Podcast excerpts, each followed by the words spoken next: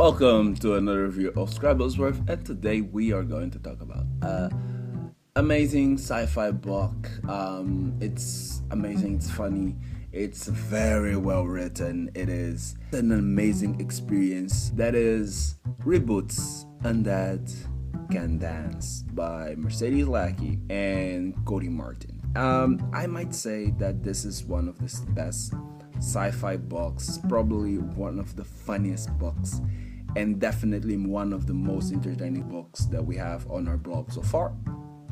Because this book is freaking amazing. This book is very well written because right on the first sentences you'll be loving this book because our narrator uh, Jim is a zombie a zombie that can still trying to survive the the whims and the anger of the fangs and then survive also the fury of Fred the werewolf because the vampires are always trying to get on the werewolf nerves and the werewolf is the strongest of them all.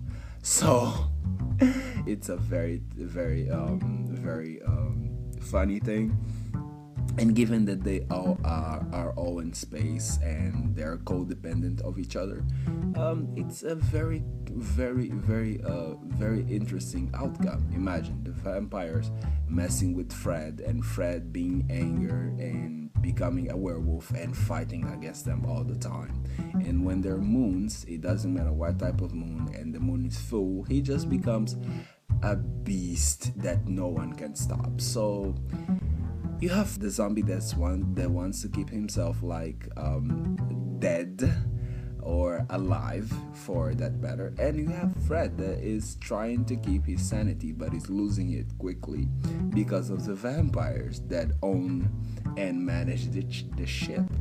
Because fred is just an engineer. And you will you will see how well this this this or how wrongly this whole situation goes. And then we have a Bogart that is a mercenary that is sent by the by the the home services that um, is kind of the the government. It is the government. And the home services is trying to recover a ship that went rogue because um, there was an alarm. Then the book focuses on the bogart and follows the the the the adventures of the Bogart without losing Fred and and Jim on the on the on those adventures.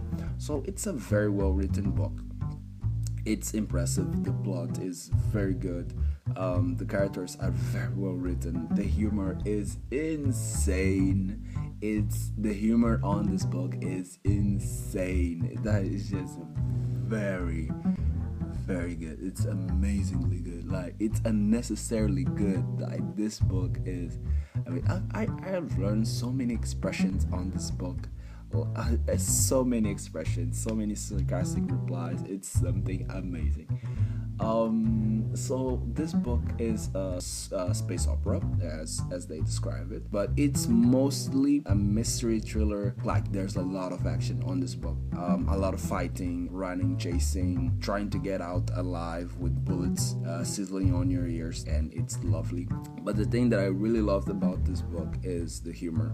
Uh, and then the narrative of the book and the progression of the book and the whole story like uh, the chapters of the story and how they um, how they connect to each other um, and the progression of the story through the whole book until the end. It's something very very good, and I advise you to get this book because it will be just a very fulfilling experience. I want to reread this book. This book is really good.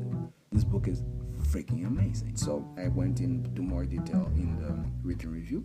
So you guys want to check that. And so um, this is it for the podcast review, and I will see you guys on the next episode.